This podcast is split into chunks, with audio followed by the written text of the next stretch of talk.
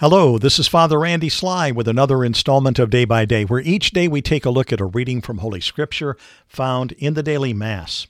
And today is Wednesday of the 33rd week in Ordinary Time. Today is also a wonderful memorial. Today is the memorial of Saint Cecilia, Virgin and Martyr.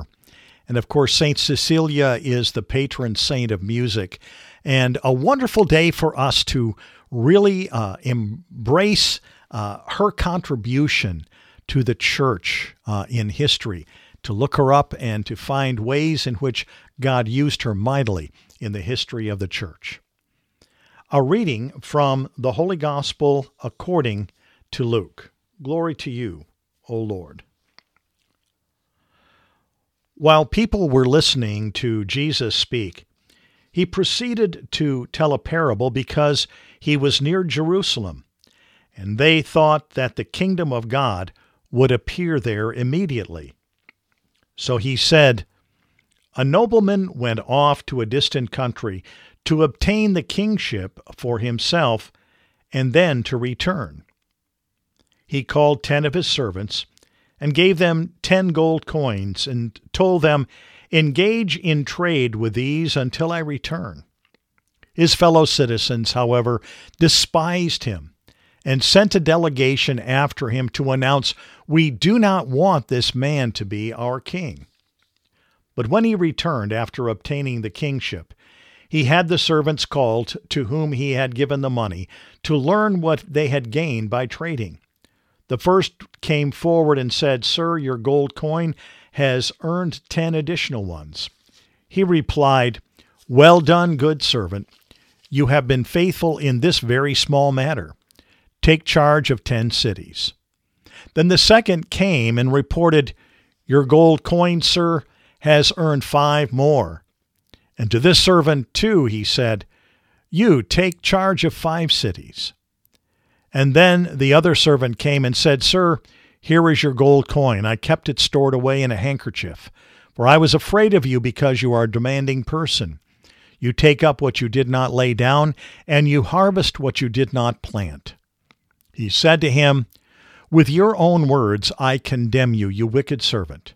You knew I was a demanding person, taking up what I did not lay down and harvesting what I did not plant. Why did you not put my money in the bank? Then on my return I would have collected it with interest. And to those standing by he said, Take the gold coin from him and give it to the servant who has ten. But they said to him, Sir, he has ten gold coins. I tell you, to every one who has, more will be given. But from the one who has not, even what he has will be taken away. Now, as for the enemies of mine who did not want me as their king, bring them here and slay them before me. After he had said this, he proceeded on his journey up to Jerusalem. The Gospel of the Lord.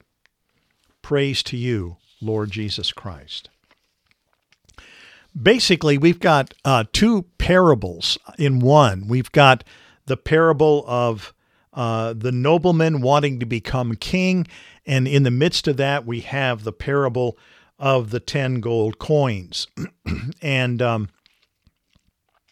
both of these have to do with looking into the future, one having to do with the more immediate future, the other with a, a longer term future.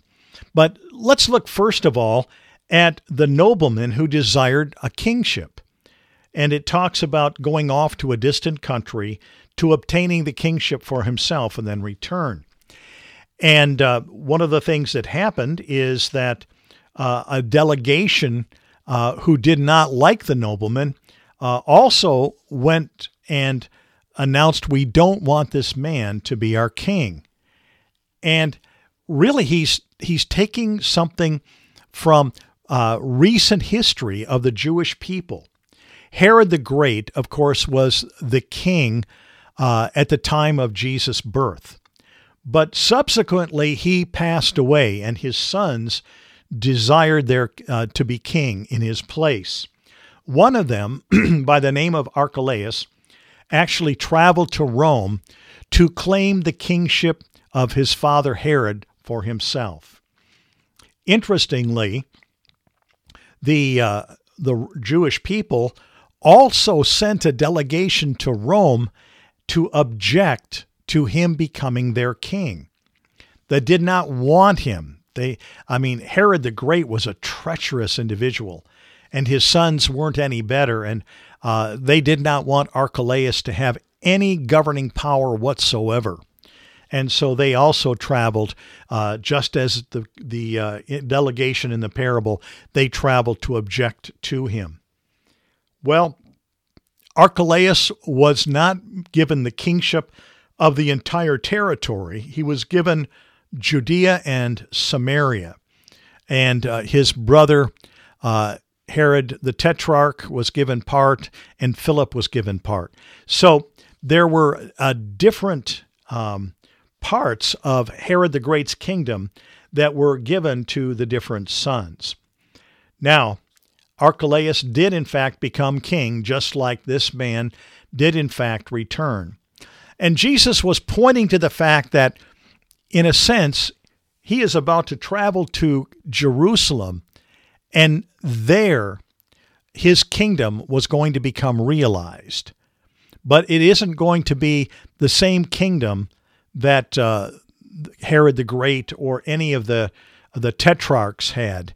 His kingdom was not of this world; it was a spiritual kingdom.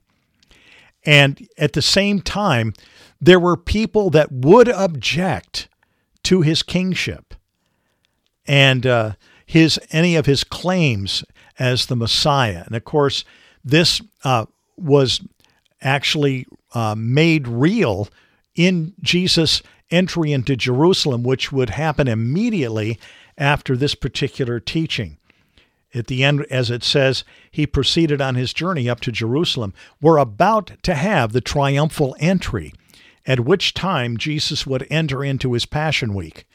And we do know that objections were there. And so there would be an expectation that he needed to derail that um, this would be an easy kingship, that he was going to go into this Jerusalem and there proclaim a new governing uh, uh, power, uh, taking over the area, r- vanquishing the Romans, all of that. That's not what was going to happen.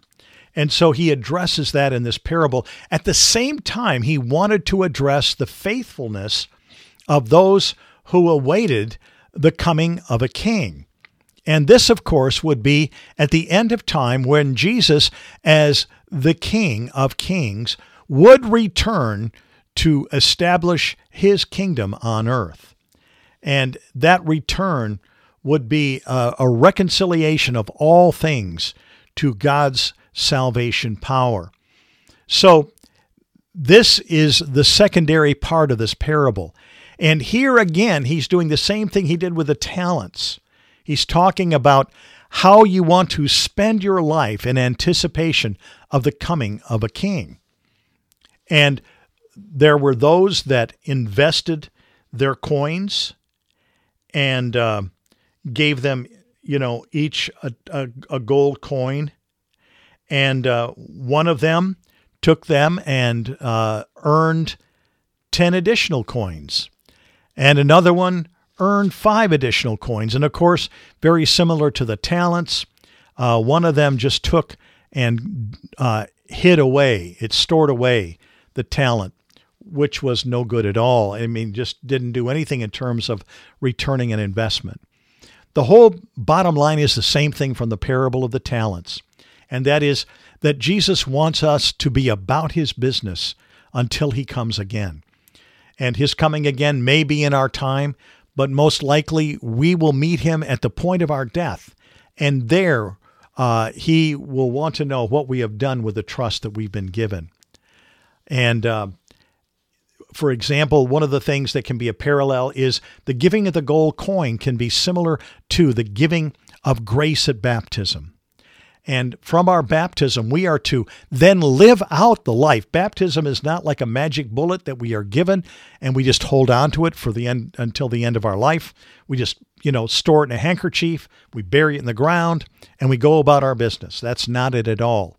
That that grace that we've been given is to be invested in our lives throughout our lives, and all of us will be able to have a return, a, a, bearing fruit in our lives by the investment of the grace that God has given to us, that we might continue to live for Him abundantly.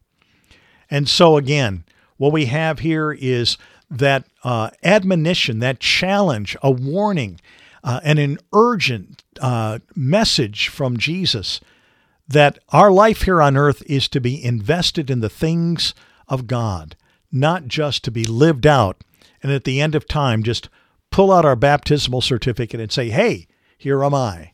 It doesn't work that way. We have to live out our lives for Him, depending upon His grace, depending upon His life of redemption, that He has given us grace with which to live each day. So may the words of my mouth and the meditation of our hearts together be acceptable in your sight, O Lord, our strength and our Redeemer. Amen. Well, you know, it's a pretty obvious application, I think, for today. Uh, it's a good time for self examination, which is uh, one of the things we can do during Lent. Lent, uh, excuse me, Advent. Advent is a little Lent. It is a lighter penitential season, but it is a time, again, for us to examine our hearts, examine our lives, and see how we are living out the grace that He has poured into us, making our, our lives one of dependence on Him, upon His life, upon His grace, upon the strengthening that we receive by the Holy Spirit, that we might live our lives in a personal relationship with Him. So may Almighty God bless you, the Father, the Son, and the Holy Spirit. Amen.